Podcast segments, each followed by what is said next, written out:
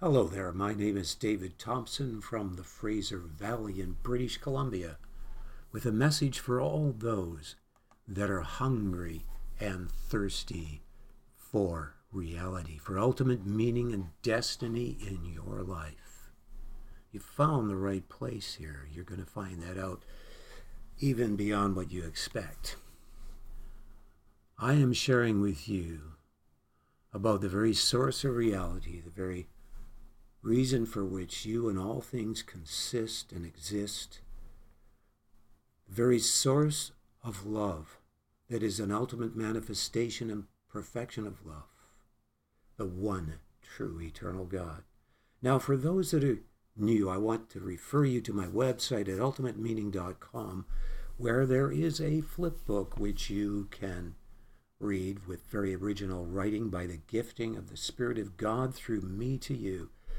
And you will discover a lot of the print in that flip book is highlighted in red. And those are links to videos that are very profound and amazing from many fields of science and archaeology that expose a mastery of deception that the vast majority of the public is not aware of, and that will surprise and amaze many of you who have not been aware of this and all of these deceptions. So check that out. And I have also put up a video recently there, just a little further down. It's the one that's the large one, maybe, I don't know, a third of the way down or so. And uh, that will really introduce you to who the one true eternal God could only possible be, possibly be. And that is this ultimate perfection of love that is so pure that it always he always chooses or it always chooses but God always chooses the highest lasting good.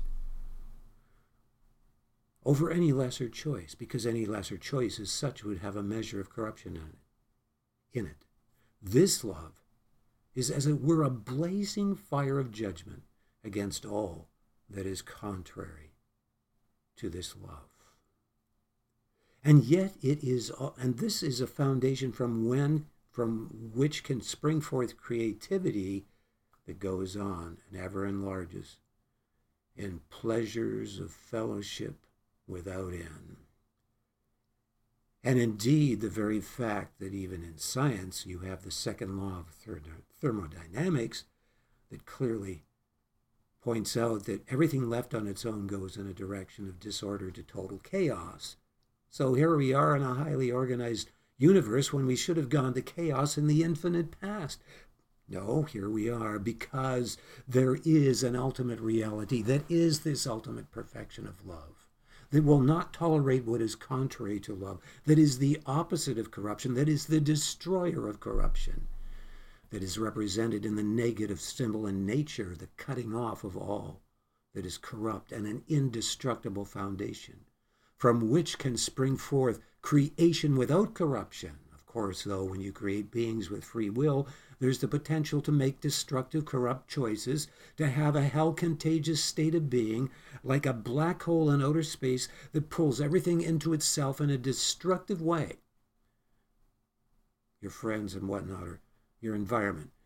A hell in your heart makes a hell around you. The potential when you create beings with the capacity to love. To create them with their own free will or the source of their own action. But the ultimate purpose of the Creator is to bring us back into reconciliation with Him, and that is why His love is so ultimate in its perfection that in the infinite past, beyond time and space, there was always the capacity in God to become a perfect substitutionary sacrifice for you so that you could choose to repent and be forgiven and reconciled to God. Yes, God suffered more than you, a mere creature. He humbled himself more than you, a mere creature. And if he only created you, he would have done that for you. And I say that because I've written a book titled The Afterlife. Actually, no, titled Afterlife Incredible Irrefutable, which you can purchase on Amazon as in Kindle as well as in print. And printed is 368 pages. Check that out. Well, why am I saying that about that book? Because those that are very genuine people that have come to know the one true God for whom to know is life eternal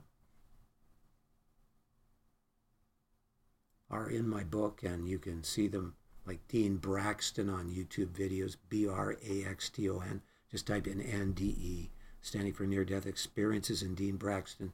These people, like Dean and Dale Black and Betty Cohen and many others, have experienced an intense love from God. Well, I'm not sure about Betty Cohen's testimony, whether that was in there, but certainly Dale Black, Dean Braxton, and Randy um, forgot his last name now. But it, it's not an issue. The fact is, they said the love was so intense that they knew without a doubt that if God had only created them, He would have loved them that much. And so I'm here to share the good news with you today, and I don't mean to have a long introduction. I'm really in a habit of giving kind of long introductions for those that are new. So, what I want to do first of all is we're going to have a song that we're going to sing that will be related to the theme of what God brought up by the casting of Lot through choosing two potential chapters from the Bible with two independent random applications to get two chapters before God, these lots are cast with these applications in great reverence, prayer, and time and time again, there's a common theme. And so it is today that there is always a common theme that I discover in these two passages of Scripture taken by Lot. So this song is in alignment with that theme today, and so we will go with a worship song first before we go any further in to sharing the Word of God and from these two passages. And I will share more yes, in introduction. So here it is.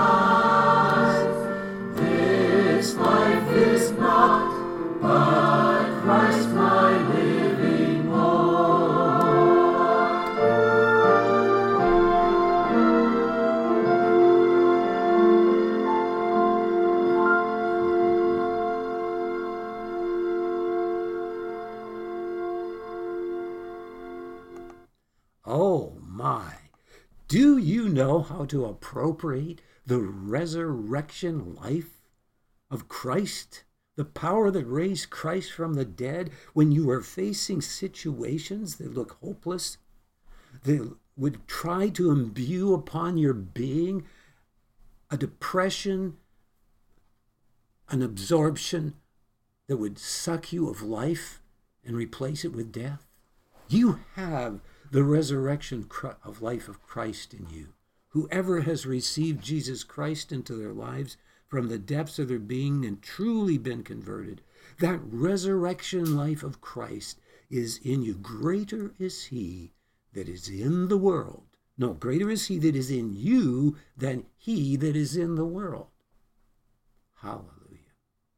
How wonderful is it is, it is to know the indwelling of the Spirit of God in us. As Paul the Apostle prayed to the early church, his desire was that they would be strengthened with might in their inner being, that the eye of their heart would be open and enlightened to know the riches of the glory of his inheritance in the saints, the exceeding greatness of the hope that we have, and the exceeding greatness of the power of his resurrection towards those that are believing from their inner being in him. And so I want to share with you what I have received today by the casting of lot before the Lord. And I want to make it clear that I do not spend any significant time in these messages. I only, after I cast lots to get those two chapters that bear witness with each other, only spend in half an hour. And usually I just paste in the scripture and I don't even have notes, so I don't even know what I'm going to say. Because you know the Word of God says in 1 Peter 4.11, If any man speak, let him speak as the oracles of God.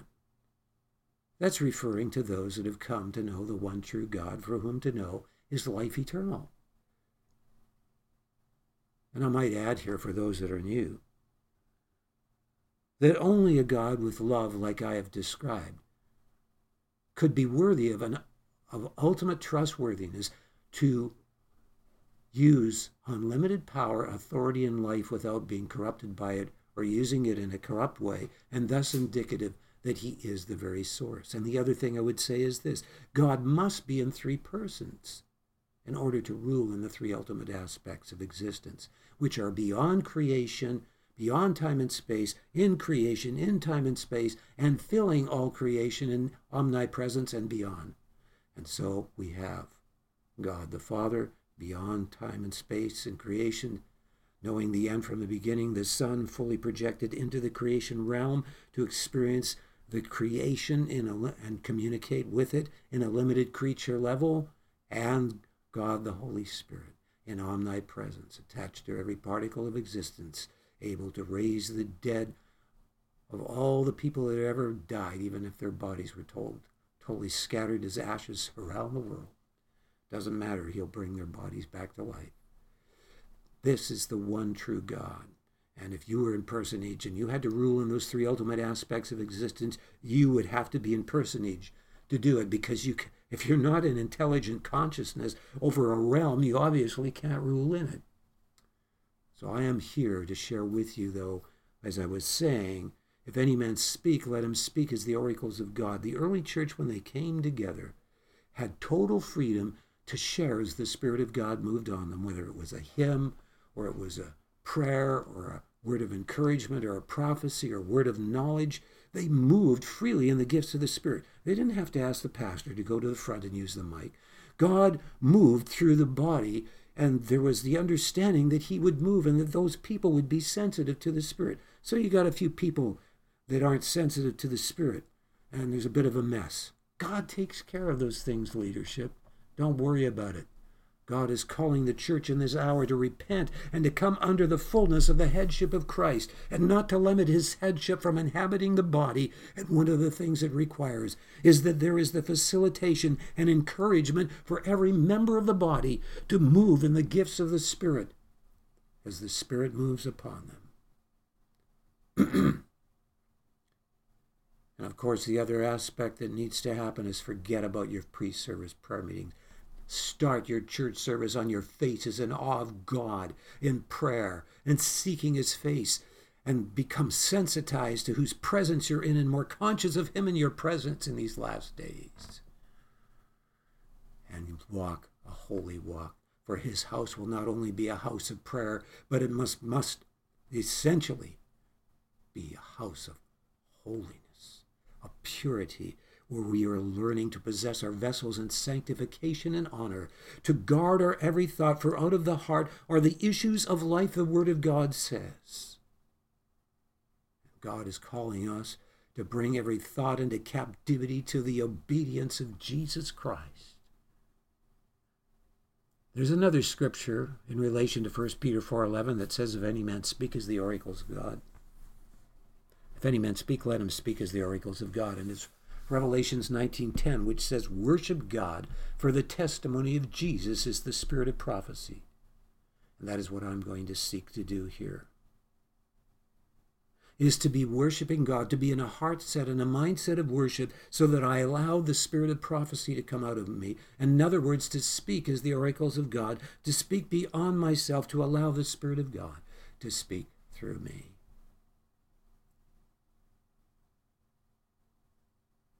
And that's what testifies to the reality of God in the midst of the assembly. That is of Yahweh, the Almighty's, the Father, the Son, and the Holy Spirit, which is the actual term in the Hebrew in the Old Testament for the Lord God. Lord is Yahweh, and, and God is usually Elohim. Lord God. Elohim means the Almighty's, referring to the Father, the Son, and the Holy Spirit. So I want to share with you today what I received by the casting of Lot and what God is by His Spirit seeking to say to you as an individual and to the churches especially in the United States and here in Canada, that is the epicenter of such a great crisis that is spread around the world that I don't need to tell you about because it is multi pronged, as you know. Okay. I'm going to um, go to those two passages of Scripture now that I received right here. Today I received Genesis 23 and Habakkuk 1, but I wanted more insight into what God was really saying.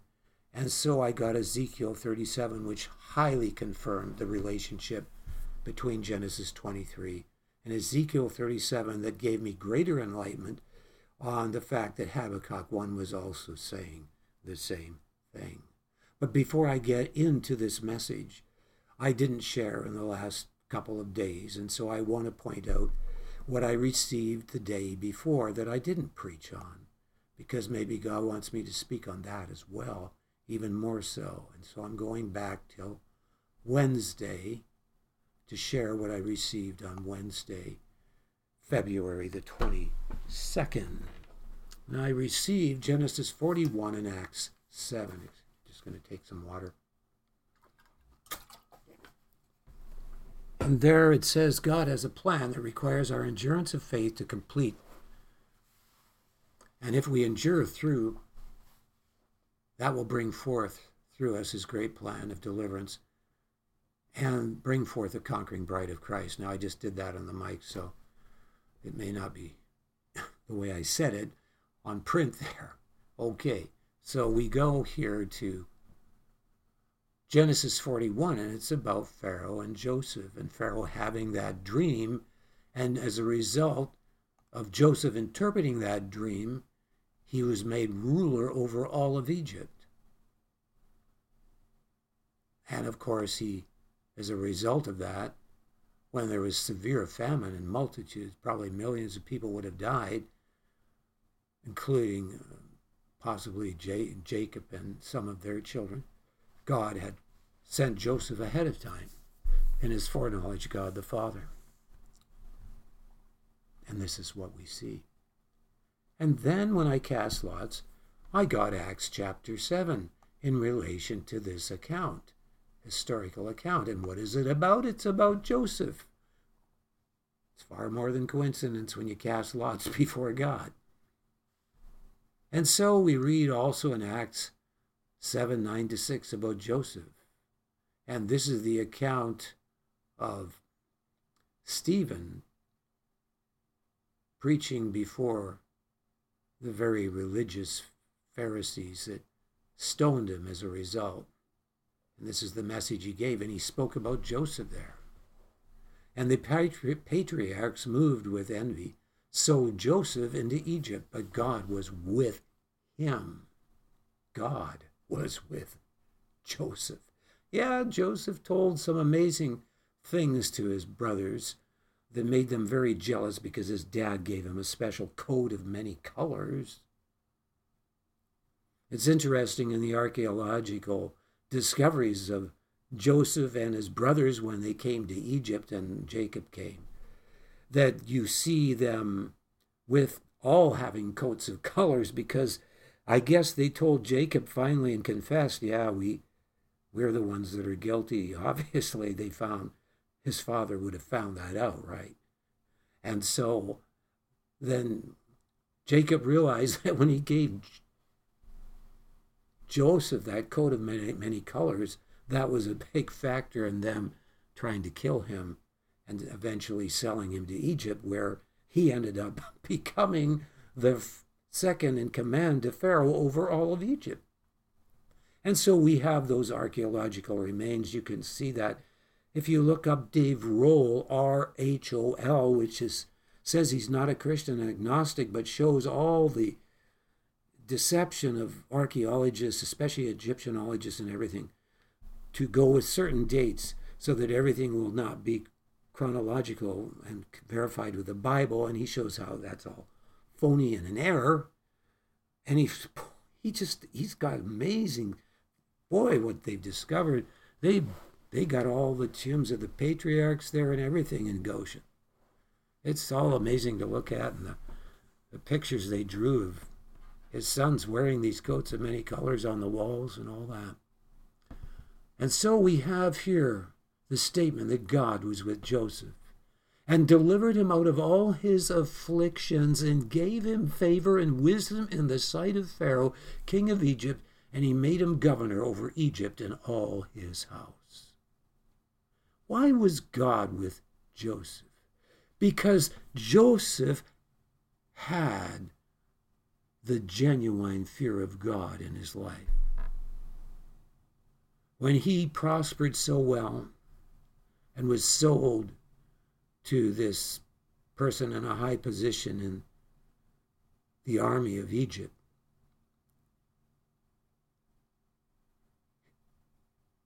the gentleman's wife was trying very hard to plead with him to have sex with her. And um, Joseph said, How could I do that against your master and sin against God? The fear of God is very sensitive to displeasing God or doing anything that would be contrary to being acceptable by God. The fear of God is in alignment with the conscience that innately knows that for there to be good, what is evil must be judged, which points to the ultimate good who God is. The fear of God is not just intellectual, but far more than intellectual. In fact, that's little to do with it. It is a deep turning of the heart in alignment with the conscience to acknowledge who God could only be and that is that he is holy. I talked about the integrity of love, the purity of his love. Well, the integrity of his love will not tolerate sin, it will not tolerate corruption, it will not tolerate that. It is severe on it. And God is calling us to return, to acknowledge that his judgment upon sin around us and on our own lives, and he's very severe on our own lives. And so we suffer and the world suffers. But when we know and our focus isn't on the suffering so that we fall into unbelief and say, God, if there's a God, why would he allow this and this? And then we begin to have a distorted perception of God as some enigma, as some dictator that must be all powerful, and therefore we will seek to please him by bringing our performance before him. But really, we don't acknowledge and reciprocate the beauty of who God is and his goodness, that his love and its integrity to judge evil is good. And so when we see all around us, we acknowledge that God is not the author of death. He's not the author of corruption. He is the, but he must judge it. When you bounce off the ultimate reality, who God is, the I am that I am, in rebellion, in the slightest that isn't in conformity to his love, there are negative consequences that are destructive. If God didn't judge what is destructive, he would be condoning corruption and that corruption would thus be in him, and he would cease to be God, and he would also that would cause the whole universe to destruct. And so, he will not tolerate sin. And so God was with Joseph because Joseph reciprocated rightly with great reverence and love who God was in his severity of judgment in the acknowledgement that that was necessary for God to be good and to be the ultimate good where there is no corruption and that would ensure his destiny in heaven. And the blessing that would eventually be in his life, though he experienced great. Can you imagine how Joseph felt when his brothers tried to kill him and then eventually sold him to be a slave? to never be seen again by his dad, by his family. Can you imagine how broken he was, how hurt he was? Here he was the most highly favored by his dad, given a coat of many colors.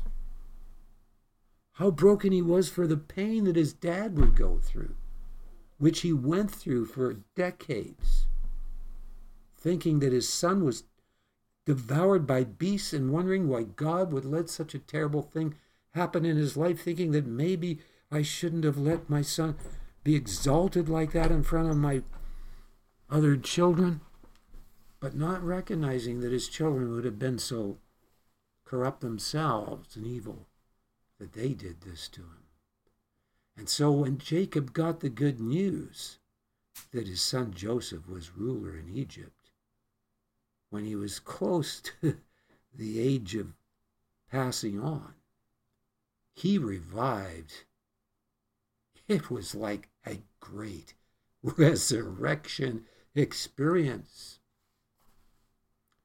Brothers and sisters, it says concerning Joseph here, and I have the verse here.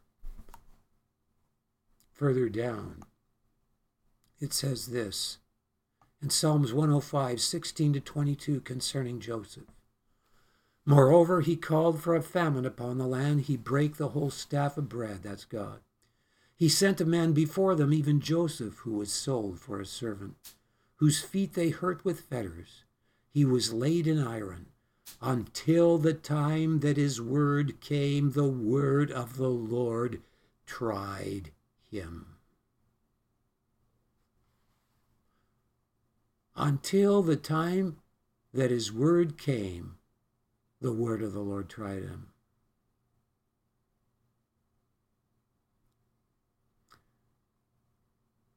He received the word which he shared with his brothers and Jacob, that he saw him ruling over them.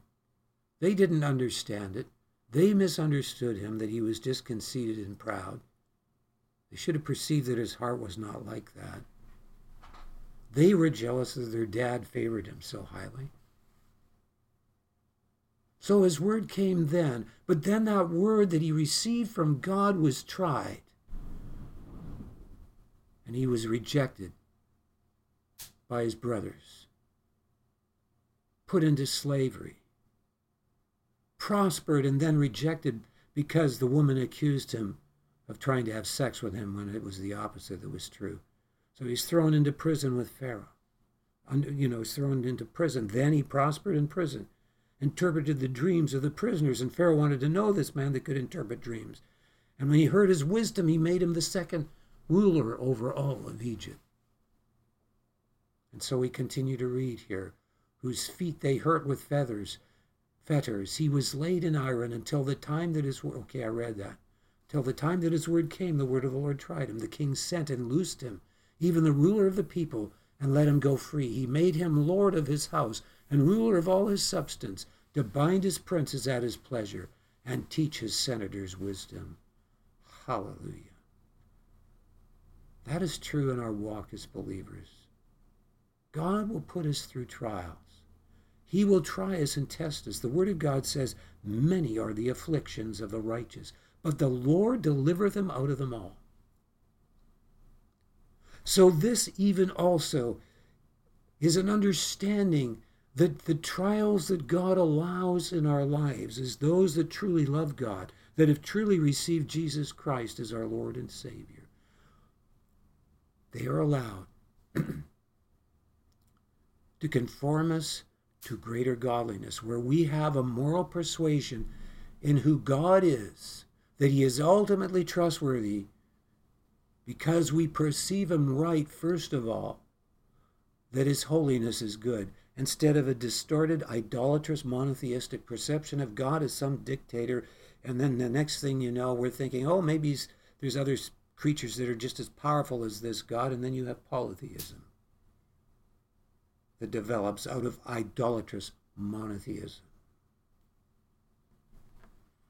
But there is idolatrous monotheism. And Cain had that wrong perception. That's why he gave only the sweat of his brow, mere performance, did not recognize his need to cry out to God for mercy.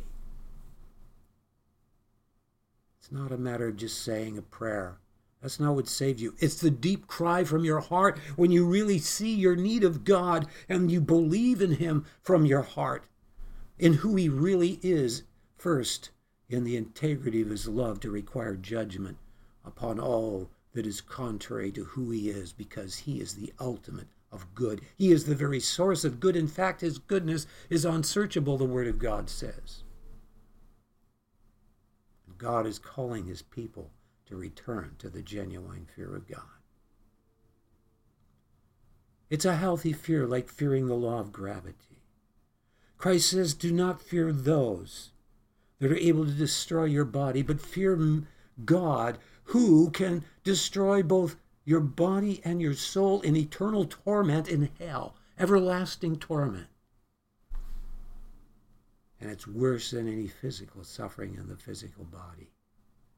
That's what the people that have experienced this, that have died and come back, say.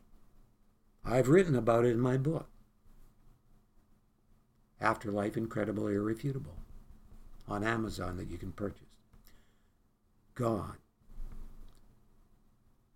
is wanting us to be those that acknowledge that his judgment on corruption is good. It ensures a destiny of pleasures beyond your wildest comprehension that are in a dimension far greater that causes far greater pleasure than you can ever experience of anything in this physical dimension by many, many, many, many, many fold. That goes on forever, that is never boring, that is ever enlarging, that is allowing your unique creativity to ever expand in fellowship with God and the myriads of his creations, including angels.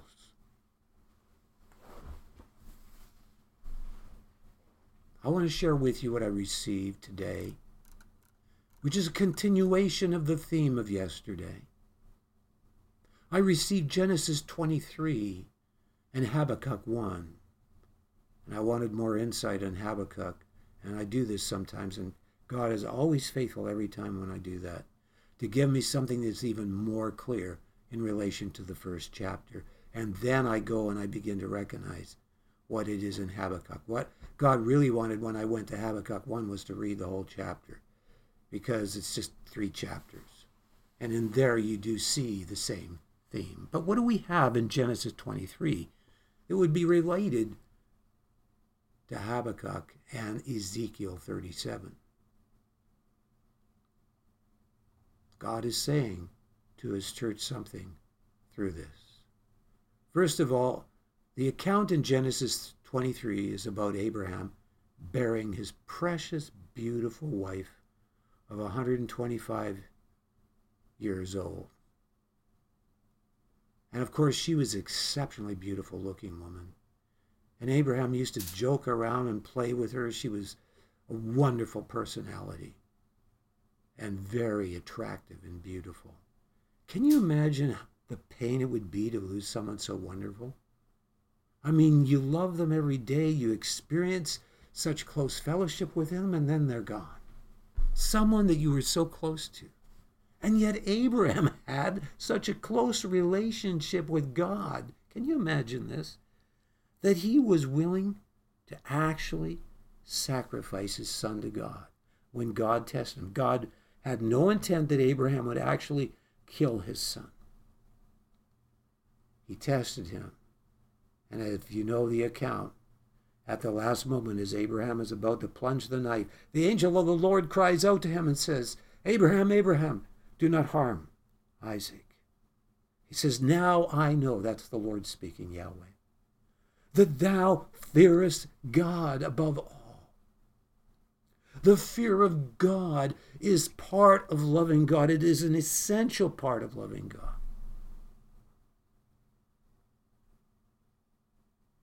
In fact, you cannot genuinely believe in God, the one true God, unless you first come in alignment with genuine perception, the fear of God. To acknowledge that the God you're believing in is the God that does not tolerate corruption in the slightest. Any God that tolerates corruption would be corrupt themselves and never be able to continue on forever. They would eventually corrupt themselves. And so, Abraham was willing to put his son on the altar. You know, there's a lot of people in the, in the body of Christ, and they are not willing to put their children on the altar. And they allow their children to come into the church, and the children love the modern rocky music and a lot of, a lot of things that do not point to pure worship. I'm not against modern music. Even pop music can be, I believe, in the spirit. But I've seen too much music that you can tell when it has certain things in it hinders worship. Then we have all these songs where people require that you get a license because they want to make money. I think you should stop those songs. If they're trying to make money off those songs, they're defiled. How dare you demand money for your songs that are for worshiping God? It's time that the body of Christ cast out the money changers. And that we have songs that are pure unto Him. That we worship Him and that we will not tolerate in His house the money changes because His house is not only a house of prayer, it is a house of holiness. And God is calling his people to know such a love relationship with him. So Abraham loses his wife Sarah here. He's wanting to bury her. And we read about this burial of Sarah. It's before the children of Heath, which are the children, and the word Heath means terror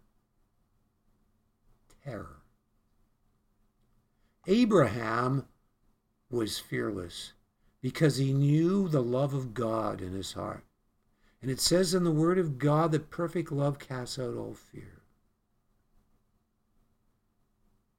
He didn't fear death. He knew a relationship with God that caused him to know that he didn't have to fear anything. And even the loss of his wife as painful as it would be to him, he had the comfort of God's presence. And so you see this account here. And Ephraim answered Abraham, saying unto him, My Lord, hearken unto me. The land is worth 400 shekels.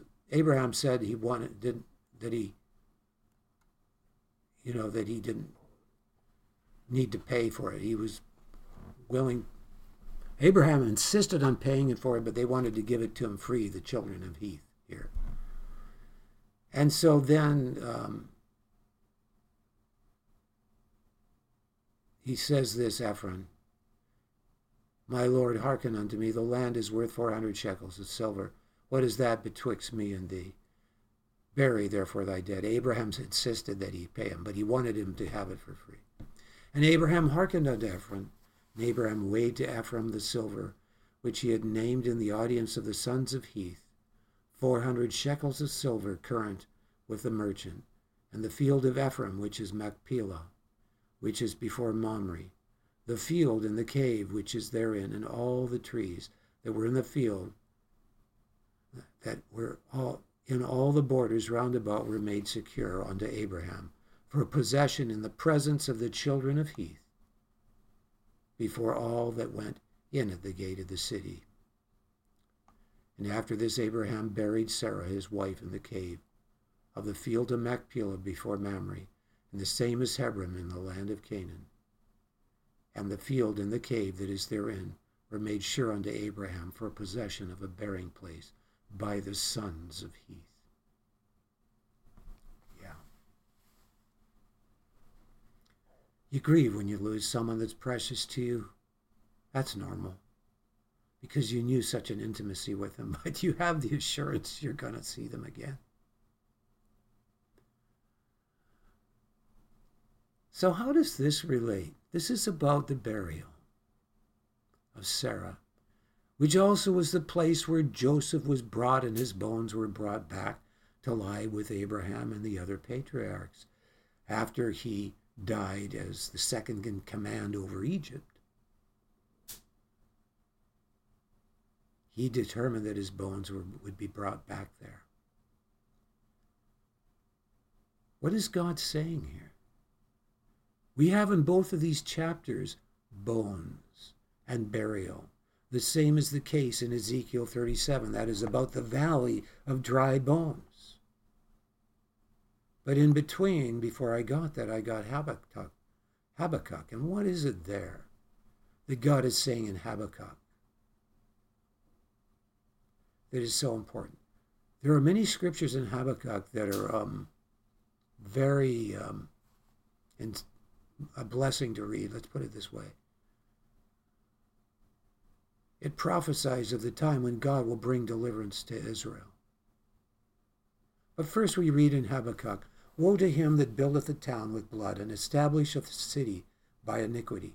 Behold, it is it not of the Lord of hosts that the people shall labor in the very fire, and the people shall weary themselves for very vanity? For the earth shall be filled with the knowledge of the glory of Yahweh as the waters cover the sea.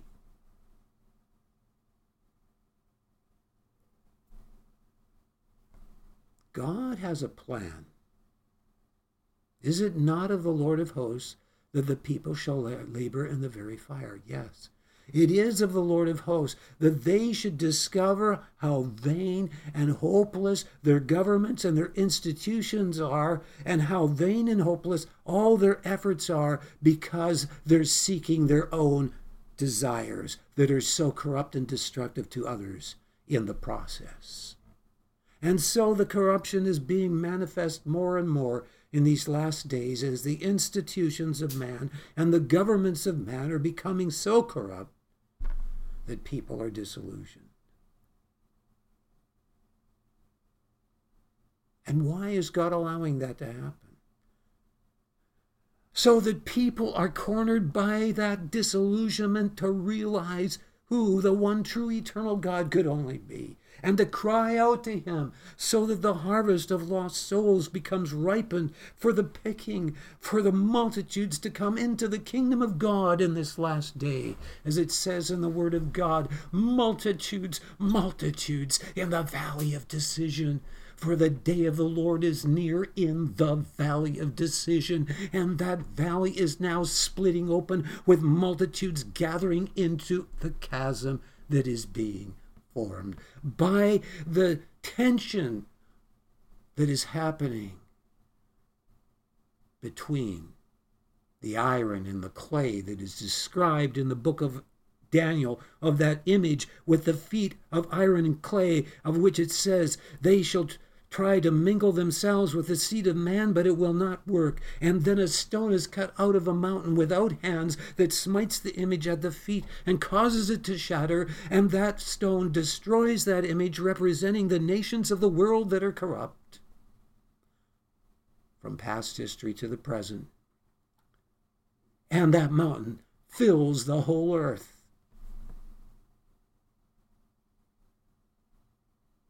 And when the Lord returns, and he's returning very soon, I wouldn't be surprised if it's anywhere from 9 to 30 years. And I have very good reasons for believing that, which I can't go into here for a time. The earth shall be filled with the knowledge of the glory of the Lord as the waters cover the sea. Do you know it describes in Isaiah 33 when that presence of God fills the earth, which at the same time brings a powerful earthquakes, of which it says in Revelations, and I saw the towers of the nations fall. I think it's in chapter 16 or 12, I forgot. 16, I think. Uh, it's there.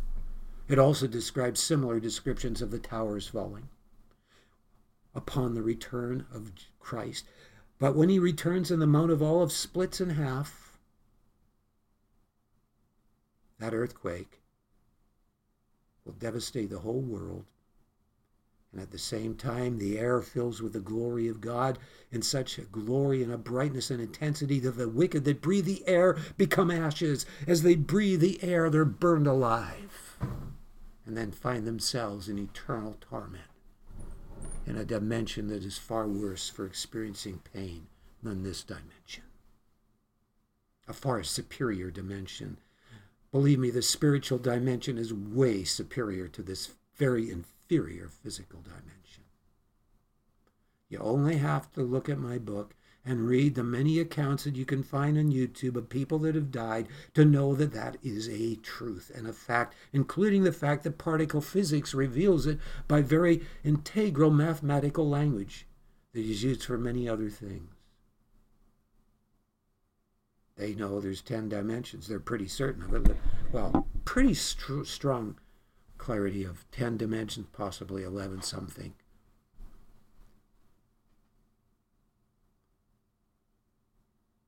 We read on in Habakkuk here, and it says, Thou didst march through the land in indignation, thou didst thresh the heathen in anger, thou wentest forth for the salvation of thy people, even for the salvation with thine anointed. Thou woundest the head out of the house of the wicked by discovering the foundation unto the neck. Thou didst strike through with his staves the head of his villages. They came out as a whirlwind to scatter me. Their rejoicing was as to devour the poor secretly. Thou didst walk through the sea with thine horses, through the heap of great waters. But here's the part. So the prophet is now speaking about his present situation where they are under severe judgment from God because of their great sin as a nation at that time. And it says this. So their, their economy's gone. Everything's gone. People are starving. There's nothing around them. And what does he say? Although the fig tree shall not blossom, neither shall the fruit be in the vines, the labor of the olive shall fail, and the field shall yield no meat. The flock shall be cut off from the fold, and there shall be no herd in the stalls. Yet I will rejoice in the Lord. I will joy in the God of my salvation. The Lord God is my strength, and he will make my feet like hinds' feet, and will make me to walk upon mine high places to the chief singer on my stringed instrument. Do you remember Paul and Silas? They were thrown into prison. What did they do? They just praised God and worshiped God, even though they were experiencing pain from the shackles on their bodies. And then the presence of God came down and caused an earthquake, and they were delivered. And the prisoners were converted to Christ, and the jailkeeper was converted to Christ. A true account that happened. We can know that kind of resurrection power in the midst of the great shakings and birth pangs that are coming upon the earth now before the coming of Christ. We can know victory in the face of suffering.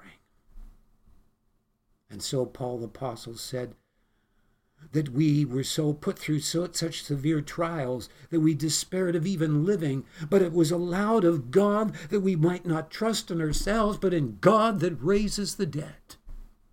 And that is the power that Christ wants you to know today in your life. As Paul the Apostle prayed, he prayed that the believers would know the exceeding greatness of his power to us who believe even the power that raised Christ from the dead. And how you appropriate that power is not by rebelling against God in the midst of trials and becoming bitter, but learning to have such a fear of God and a love for God that no matter what your circumstances are, you know that He is creative and greater than those circumstances to take those very circumstances and make something all the more glorious and creative out of it if you had not gone through that trial.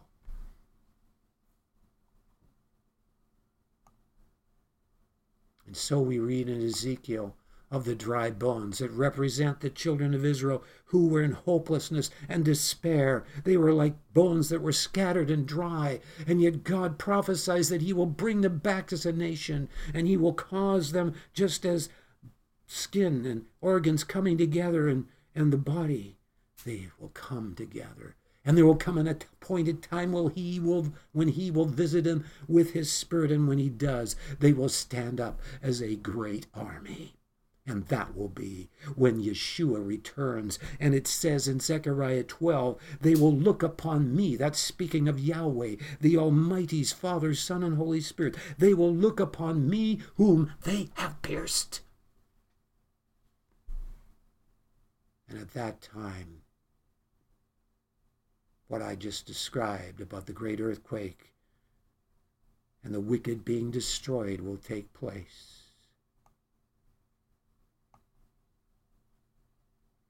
And he goes on to say here in Ezekiel,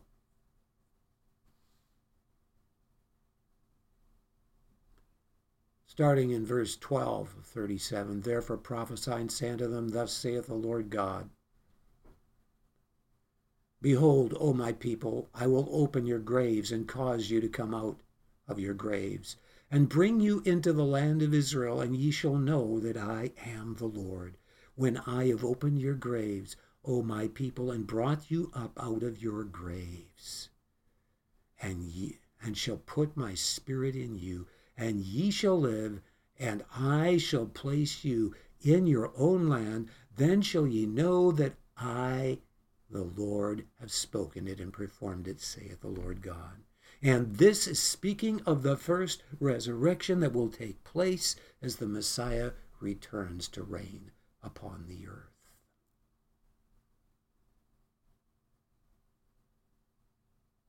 It says, Blessed and holy are those that are in the first resurrection, for in such the second death has no power.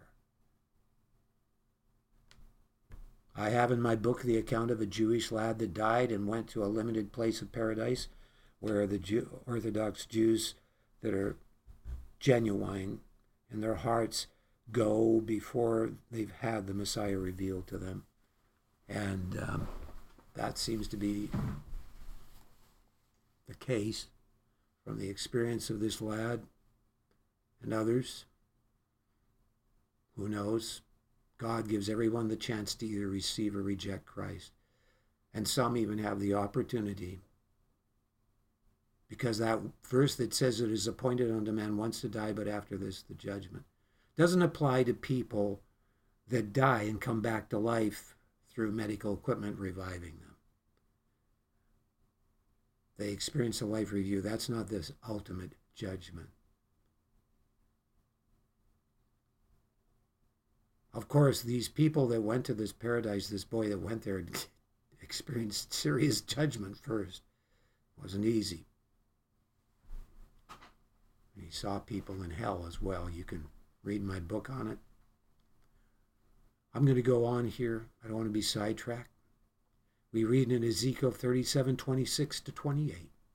Moreover, I will make a covenant of peace with them.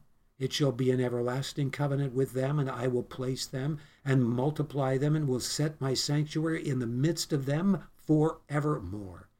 My tabernacle also shall be with them. Yea, I will be their God, and they shall be my people. And the heathen shall know that I, the Lord, do sanctify Israel, when my sanctuary shall be in the midst of them forevermore. And indeed, he will be setting up a place of worship there. The Lord's throne will be in Jerusalem, and the nations will come to worship him during the millennial reign, and then there will be that ultimate consummate act where God creates a new heaven and a new earth, and the new Jerusalem comes down upon the earth. It is 1,000, no, it's, yeah, 1,000, I think it's 1,400 kilometers. I, I, I forgot, square. Of course, the planet will be way, way bigger. The planet in heaven that people go to right now makes the earth look just like a little teeny, teeny I don't know, small, very small, way smaller than the moon compared to the size of this planet that people see in heaven, some of them. So, it's wonderful to know that we, what God is saying here, is though we experience loss in this life, like Abraham experienced with Sarah. We endure. And Abraham, after that, what happened after Abraham's wife was buried? In the next chapter, Abraham sends out his servant to find Isaac a wife. Right now, we're experiencing a hard time in the world. But the marriage supper of the Lamb is coming when we are going to be married with Christ. And we should be rejoicing, living a holy walk, walking in the fear of God, walking in purity and humility and reverence before God and before one another. Loving one another fervently with a pure heart because we're not in love with the world. It's the love of the world that makes our heart hard so that we begin to have coldness towards one another, and then a denominative mindset where we don't receive one another as Christ received us. But we are to be those that are preparing to be his conquering bride church in these last days. That revival in Kentucky. I'll tell you what's going to happen.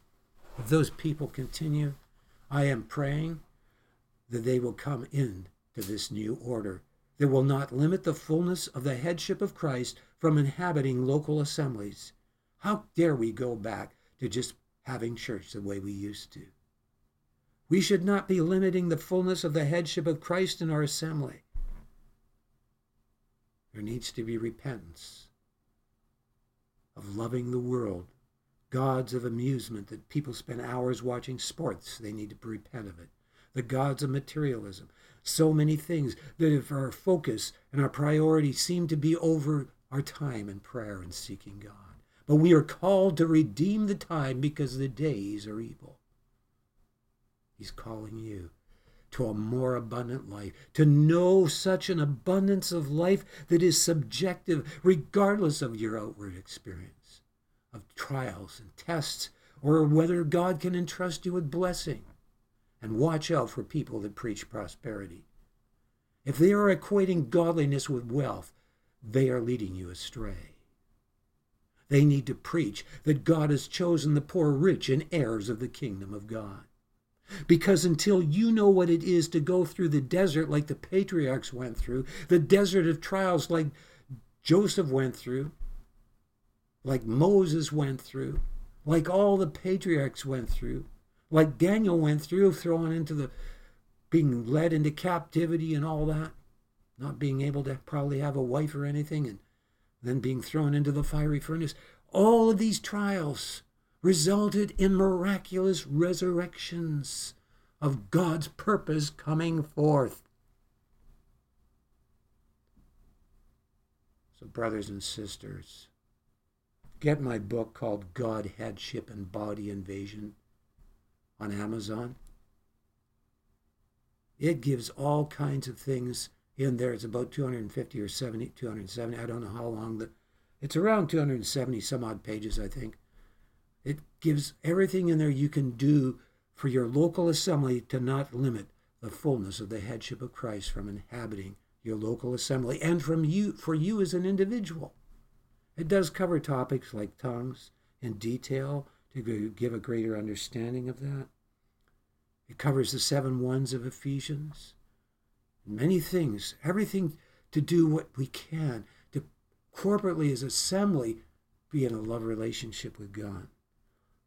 I suggest, for example, it's better to have a service at two in the afternoon where you can have a long service for four hours and really break through into the presence of God as an assembly. And people can prepare. The ones that are older won't find it hard to get to church because it's so early. And the people can prepare with prayer and meditating in the Word before they come to share in the meetings. And so it's good to have a long service, maybe on a Sunday for four hours, around starting at 2 o'clock in the afternoon. These are some of the things in my book. So God bless you all, and thank you for listening to this message.